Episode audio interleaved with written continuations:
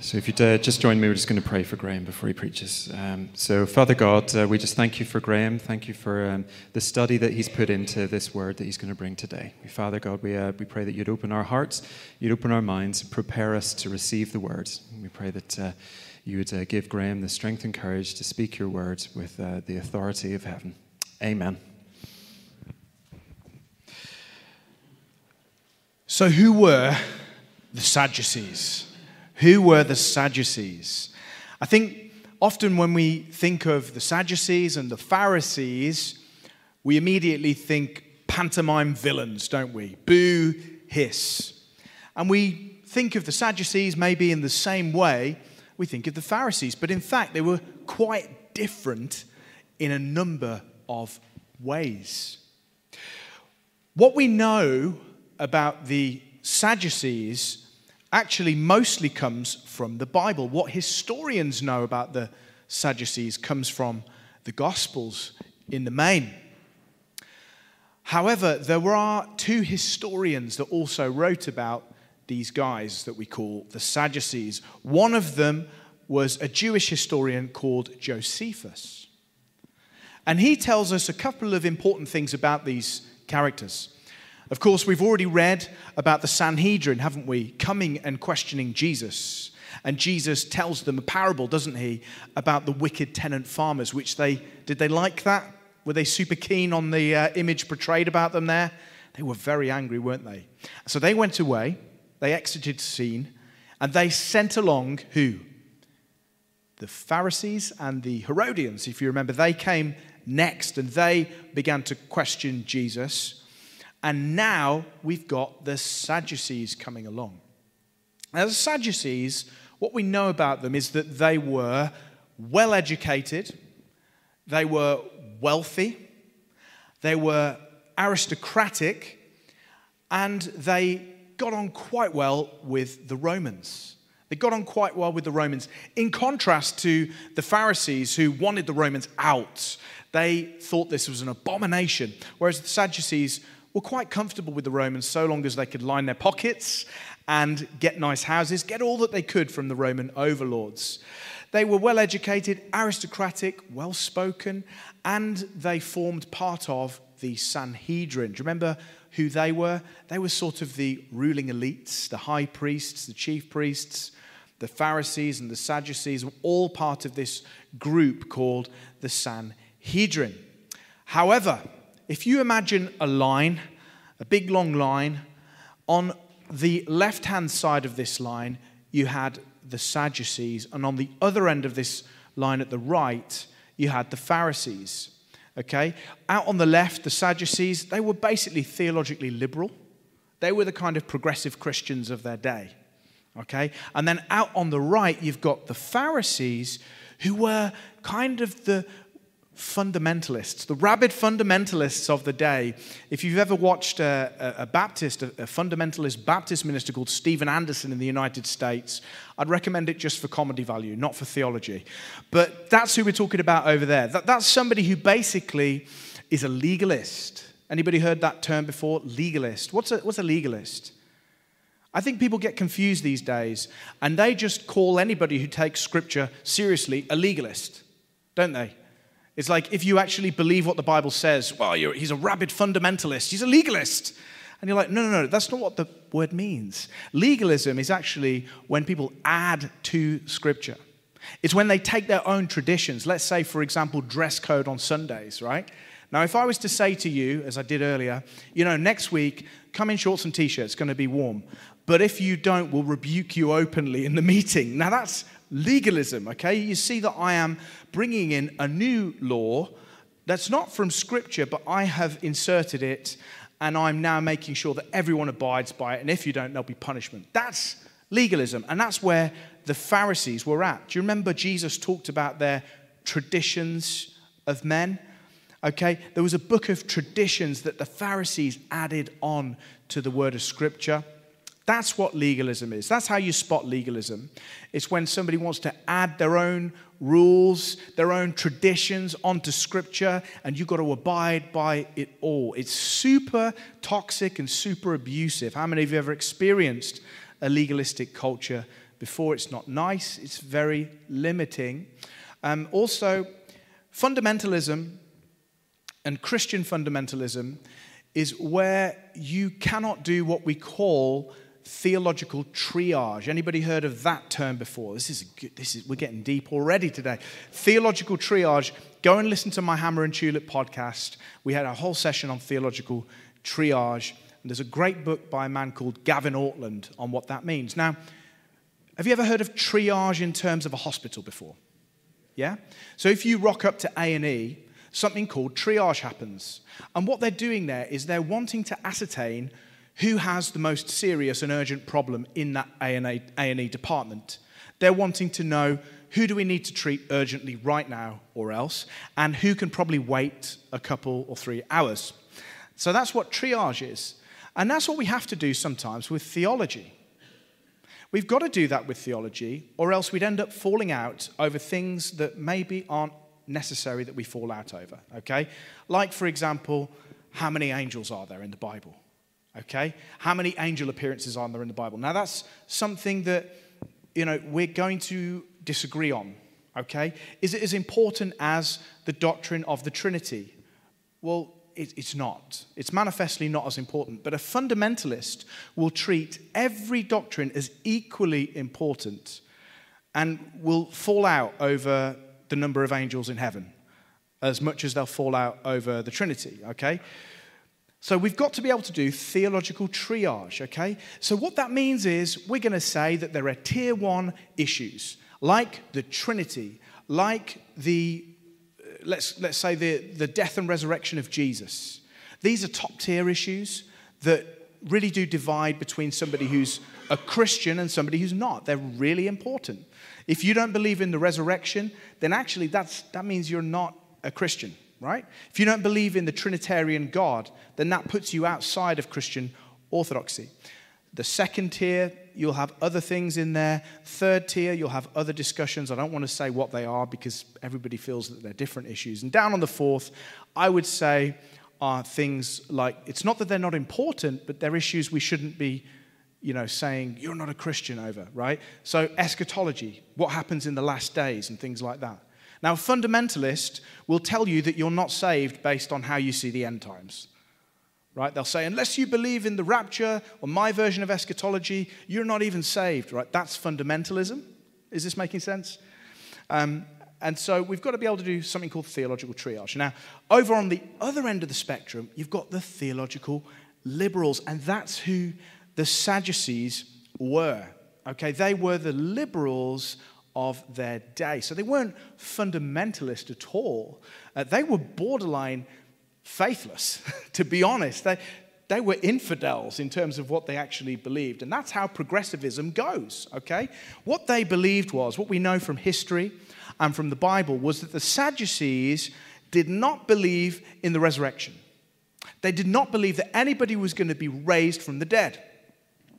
Secondly, they only believed that God had given five books. they only believed in the Pentateuch the five books of Moses at the start of your Bible. The Sadducees said, excuse me, could I get the water at the back? Um, they said that those were the only inspired books of Scripture. Now, they didn't believe in angels, they didn't believe in demons, they didn't believe in any supernatural stuff at all. So they had quite a, an atheistic worldview, really. It wasn't fully atheism because they did believe that God had spoken through Moses, but they didn't believe in any of this supernatural nonsense. Of course, that doesn't happen. It's ludicrous. They didn't believe in that. And they didn't believe in the sovereignty of God. They didn't believe that there was a God who was governing the affairs of the world. Uh, they believed that everything had been left up to us, that we were the captains of our own fate. They believed in free will, the absolute free will of man, uh, to do whatever he pleases, um, but no sovereignty at all. So that's roughly what the Sadducees believe. So if, if you remember, out on the right hand side of the spectrum, you've got the Pharisees, and on the left hand side, you've got these Sadducees. J.C. Ryle, who had a wonderful beard and some good theology, he said, Formalism formalism, which is the Pharisees, on one side, and infidelity, which is the progressives and the Sadducees on the other side, they're the two enemies for whose attacks we must always be prepared. How many of you understand that even now we've got Pharisees and Sadducees? We've got the fundies and we've got the liberals, okay? And J.C. Ryle saying, listen, these things are going to come at you from every angle. We've got to be prepared for that. So that's why I'm saying, listen, theological triage is an important thing for you to know about, right? All scripture is God breathed. All scripture is important. All revelation that God gives is absolutely worth your time. You should love it. You should study it. But we shouldn't be falling out with uh, each other over things like fourth tier doctrines, right? But the top tier doctrines, we've really got to be careful. We can't have unity with people that don't believe the Trinity. Okay? And this is the great battle of the day, isn't it? It's the great battle of the day because we've got this movement that's very popular these days called, have you heard of it? The ecumenical movement. The ecumenical movement. Most people know of that through Father Ted. That's an ecumenical matter. but the ecumenical movement is all about unity. Now, how many of you know that unity matters? How many of you know that unity is something that matters to our Lord and Savior Jesus? And so it is to be taken very seriously. Unity is something we want. Unity is something we must pray for, isn't it? In the body of Christ. And I certainly have such a heart to be united with as many churches as we possibly can be. But the ecumenical movement says listen, the most important thing, bar none, is unity. And if we have to stamp and tread all over truth in order to get unity, then that's a price worth paying. J.C. Ryle also said that that kind of unity is the unity of the demonic, where we will literally just crush truth in order to have unity. We'll say that things like the bodily resurrection of Jesus doesn't really matter if it means we can have fellowship with the Sadducee, with the progressive. That's not a godly unity. Can you see what I'm saying? So we have to be careful. Just because somebody says they're a Christian, just because a, a church professes that they are a Christian church, does not mean that they necessarily are a Christian church. That will be judged by the truth of the preaching in that church. Amen? Amen? Sometimes it helps me if people respond just because it, it, means I'm making sense, and sometimes I doubt whether I am making sense all the time. Uh, I have two young children. I don't sleep very often um, at night, and that's not their fault, that's more my fault. But anyway, besides the point, sometimes helps if you respond so I know that I'm actually saying things that make sense and are logical. So, yeah, we, we basically we can't trust that just somebody, because somebody says they're a Christian, that they are. And so we've got to weigh that claim by what is actually preached from their ministry, okay? So we can't just have unity with everybody. There has to be some form of judging who's a Christian and who's not. But we also don't want to make that decision based on tier four issues. Things that maybe we have a strong conviction about, like the end times, but you know what? It's, it's not always necessarily clear throughout church history that everyone's agreed on that thing. And so we don't want to fall out or say somebody's not saved because they have a different view of the end times. Anyway, so the Sadducees, they bear more than a passing resemblance to modern progressive Christianity. Now, maybe not all of you know what progressive Christianity is. It's the kind of new badge for liberal Christianity, as it was called earlier in the last century. So, we're talking really about theologians, um, not to bash on them, uh, not to attack them, but just to say that what they are preaching is, is what would be called progressive Christianity. Uh, it would be people like Rob Bell. Uh, anybody heard of Rob Bell? Now, I say, listen, some of Rob Bell's earlier stuff is fantastic. Uh, he did a lecture years ago called Everything is Spiritual, and it's phenomenal. And he did a few videos, the Nooma videos. How many remember the Nooma videos?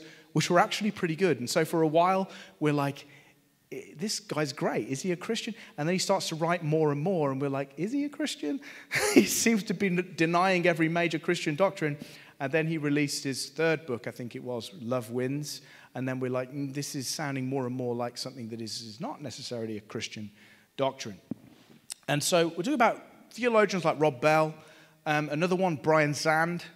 Um, so Brian Zahnd would be another um, progressive theologian, or Rachel Held Evans, um, another progressive theologian. So we're, we're talking about that kind of a theology, would generally be universalist, would believe that God is going to save everyone, nobody goes to hell, um, as, as Love Wins says, um, that God is not going to judge particular sins, that God has not sent Jesus to die on behalf of you and your sins. He hasn't been punished for your sins, but rather Jesus died as an expression of God's love. Or it was just an accident. I've heard that as well. So we're talking about progressive Christianity. That's who the Sadducees were.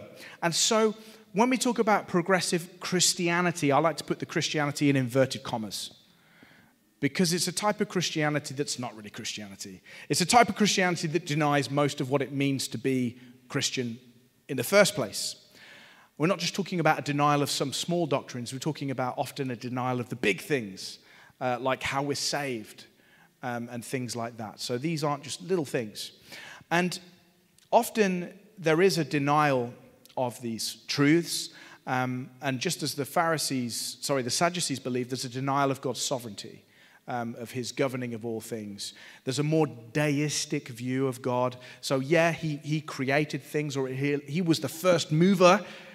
You know, he set things in motion, but then he kind of disappeared off the scene, and now it's just all up to us. That's the Sadducees' view, and that would be progressive Christianity's view. And so, just like the Sadducees postured like they were Jews, so the progressives posture like they're Christians.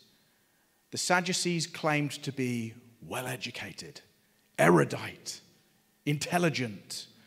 They were the Judaism for the intelligent, educated classes. This is the same, really, as progressive Christianity. I remember my very first lecture at university in religious studies. And I walked into the class, and I remember maybe within the first half an hour, the professor had up an image of one of Paul's books, uh, one of the letters, the epistles on the screen we were all to look at, and he began pulling it apart sentence by sentence and saying, Look, it's clear. This verse was written by one man, but the next verse, the syntax is very different. The vocabulary that's being used is very different. We know, therefore, that this part of the letter was written by someone else who was not Paul. Okay? So immediately we're having scripture dissected, and it claims to be done on the basis of better education, brighter. And that's often how it postures itself. And often progressive Christianity, just as the Sadducees did, they'll use Scripture to argue with Scripture. Have you ever encountered this before? I've had debates with friends of mine who are on the progressive end of the spectrum, and they will actually take verses to argue with other verses. So there's a denial of what is known as the consistency of Scripture. 2 Timothy 3:16 says that all scripture is Derek said this this week. What's the Greek word, Derek? Yes, theopneustos, which means God breathed, exactly. So all scripture is God breathed, and therefore it has an internal consistency within it because God is unchangeable. God is perfectly logical, perfectly reasonable. He doesn't say one thing over here and contradict it entirely over here. But the progressive Christian theologians and the Sadducees would have an issue with that consistency of Scripture. That doesn't mean that there aren't difficulties, brothers and sisters, in Scripture. There are many difficulties and challenges with trying to interpret how one verse may fit with another, but at the base level, we have to believe what the Apostle Paul said that all scripture is ultimately breathed out by God and is therefore consistent with all the rest of scripture, right through it. And so these Pharisees, they ask, sorry, the Sadducees rather, they ask a question of Jesus. And really, it's a riddle. It's not necessarily a fair question, but it's a bit of a riddle. They, they ask this very hypothetical, almost ridiculous question involving seven brothers. Now, the question that they ask concerns something called levirate marriage, or levirate marriage, rather. And it is in the Bible. It is in the Bible. In Genesis 38, there is this story of, of what the Bible says must happen if there's a couple of brothers and one of their brothers marries a wife, but he, the, the man dies without having children. Well, in Scripture, what was prescribed was that the brother must take the wife of his other brother, and so that this woman would bear a child to keep the inheritance that the family had been given in the promised land. And so there's a very practical reason for it. But the Sadducees invent this kind of wild story, uh, really, this kind of riddle. And they've done it in order to ridicule the doctrine of the resurrection. They wanted to present Jesus with this problem that's supposed to just shatter uh, the doctrine of resurrection and show it to be really, really silly. And so, why would it appear silly? I've always read this passage and kind of been like a bit confused by it, if I'm being honest. You know, what, what were they trying to get at? What was their aim here? Why is this such a problem? for the resurrection.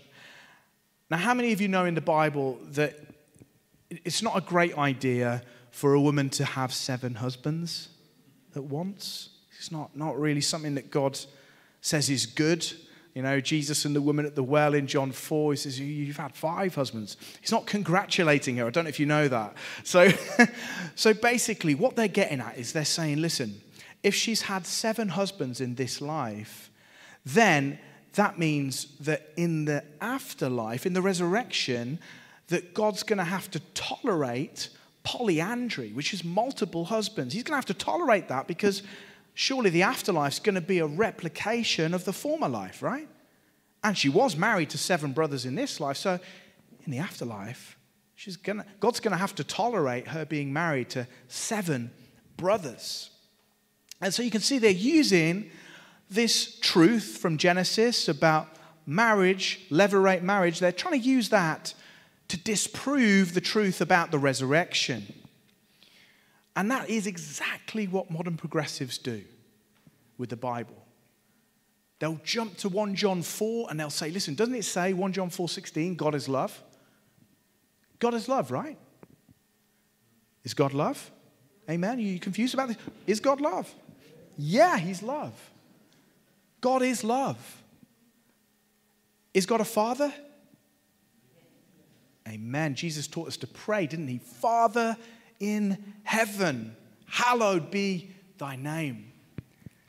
Now, if God is both love and God is both a father, how's he going to send somebody to hell to fry for eternity? Is that what a loving father does? You can see how they work that argument. They take one verse and they use it to try to disprove another doctrine in Scripture, setting one off against the other. Now, these questions are challenging and do deserve our proper thought and do deserve a, pro- a proper response. But difficult questions don't invalidate biblical truth. Just because there may be an issue in understanding the Word of God does not mean the Word of God is vain or untrue. You know, I can open up a theology book and I can read things that go whoosh, over my head. Because I don't understand that sentence, does it mean that the sentence is untrue? No, it doesn't necessarily mean that, does it? What else might be happening? I may be struggling to comprehend it. There may be some issues in my reasoning, things I don't understand. And the same is true of the Word of God. Sometimes there are things you will read that will make your head spin. You'll go, How is that true? How can it be true that God is both sovereign and man is responsible? And it'll kind of go like this Does it mean it's not true? Not necessarily. So, difficult questions don't invalidate biblical truth. And Jesus comes back and he says to them, You're wrong. Is this not the reason you're wrong? Because you neither know the scriptures nor the power of God.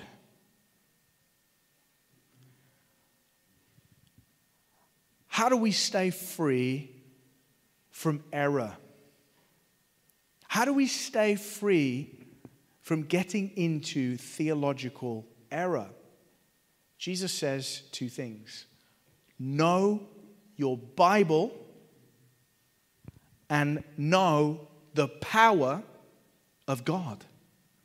If you want to stay free from error in your faith, of believing false doctrines, or of not believing true doctrines, you must know your Bible and know the power of God. J.C. Ryle again said, We learn from this passage how much of religious error may be traced from ignorance of the Bible.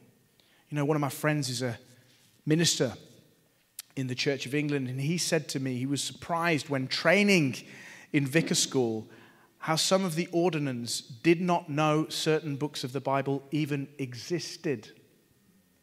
I'm not saying that's true of all who train for ministry, but that should encourage you to read your Bibles because those who preach the Bible to you do not, in this day and age, necessarily know their Bible.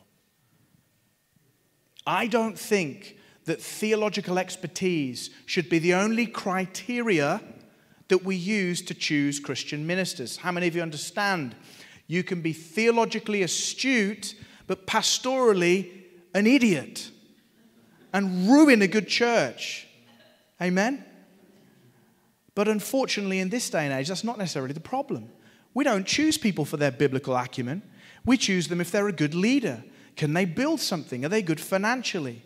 Are they a good leader? Are they a good orator? Are they good with families? Can they cast a vision? Right? We're not so much interested in whether they know their Bible, whether they are going to defend true doctrine or not. And so that means as Christians today, more than ever, we need to know our Bibles. We need to know our Bibles. But more than this, brothers and sisters, we must know the power of God. We must know the power of God. If you know your Bible, you'll know that your Bible says certain things that are way beyond the capability of mankind to achieve. Your Bible is packed full from cover to cover with miracles, signs and wonders, the splitting of the Red Sea, the holding up of the Jordan River, the sun staying still in the sky. Your Bible's packed full of things that are implausible to the natural mind. Therefore, if you're going to know your Bible and believe your Bible, you must believe in the power of God to accomplish His word. What's Jesus saying? He's saying, listen, if you knew your Bible, you'd know the God of the Bible. And if you know your Bibles truly, you'll know the God of the Bible. And you'll know that that God is not impotent, He is not distant, but He is present, He is governing and powerful and able to accomplish all that His word promises. How many of you needed to hear that word today? You worship a God who split the Red Sea and let me tell you today, some theologians believe that the Red Sea in the Bible was just a puddle. No, he split the sea. The Gulf of Aqaba split in two, and the Judeans walked through it. He split the sea. Now, is he able to fix your problems? Is he able to sort out your job situation? Is he able to deal with anything that you're facing? The answer is yes. If he split the Red Sea, if he held up the River Jordan, if he held the sun in the sky for his covenant people, can he not do all that you need in your situation in life right now? The answer is yes. So we must believe the power of God, knowledge of Scripture on one hand, the power of God on the other. And in this day and age, there are people who say it's got to be one or the other.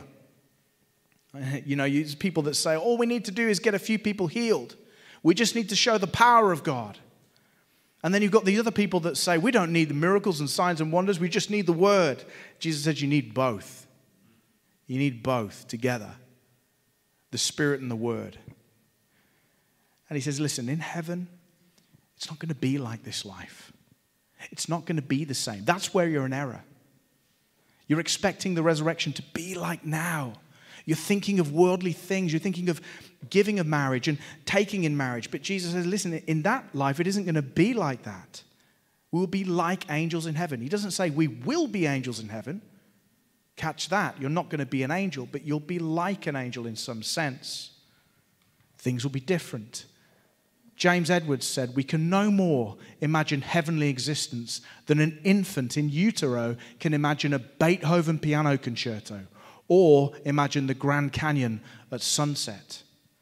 Think of that when you think of the resurrection. There are things the Bible tells us about it, but on a level, it's like us still being in, in the womb you know, there are things that are just going to blow your mind, and you wouldn't be able to even imagine if God were to drop that wisdom in you now. If He were to try and reveal something to you about what life will be like in the resurrection, it would blow your mind. It would blow your tiny mind because we can't fully understand it. And Jesus says, doesn't He? He responds to them, He says, Listen, you're wrong. We'll be like angels in heaven. Have you not read in the book of Moses, in the passage about the bush, how God spoke to him, saying, I am the God of Abraham, the God of Isaac, and the God of Jacob? He's not the God of the dead, but of the living. I always struggled with that. I was like, Jesus, wasn't there a better passage? You could have chosen to prove the resurrection to them than that one. Why go, to, why go there? You know, go to them from, from another book. Talk to them about the issue of Lazarus, or, well, that's actually in the New Testament. But talk to them about something else. That, that seems kind of obscure to me why you would do that. why does he do that? Well, he does that because the Sadducees only believed in the first five books. They were Sadducee. They only believed in the first five books of the Bible. So Jesus quotes from one of the first five books of the Bible. Now, there's a tip for your outreach. There's a tip for your witnessing. If you're speaking to a Muslim, isn't it good to know the Quran on some level? Isn't it good to know which parts of the Bible a Muslim actually believes and then use those parts to reason with them? John 16, for example, John 14. So Jesus uses one of the scriptures that they believe and of course, that scripture says, I am the God of Abraham, Isaac, and Jacob. Not I was the God, but I am. The implication being they're alive. They're alive. But more than that, how many of you understand that if Abraham, Isaac, or Jacob were dead, then so was their covenant with God? A covenant only stays valid as long as both parties are living. And so, therefore, if the Sadducees did not believe in the resurrection, they undercut the own, their own covenant with God. They must be alive in order to, for there to be a covenant with them. And finally, to finish with, Jesus proves the resurrection to the Sadducees and to the world, not just by the Word of God, but by His own bodily resurrection from the dead, which took place less than a week after this conversation with the Sadducees. Now, I know of a friend who's in a church, and her minister told her recently she doesn't believe in the resurrection.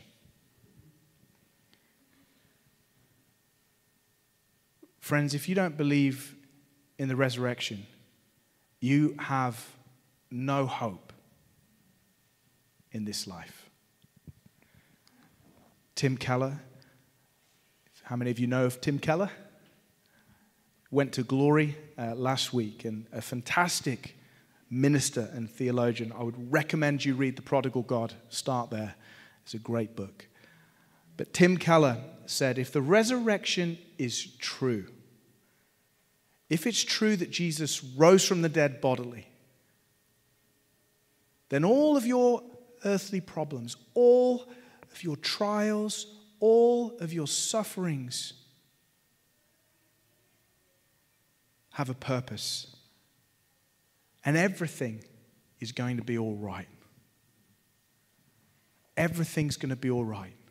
If Jesus rose from the dead, for you and I, for those who are in the household of God, everything is going to be all right. Let's stand.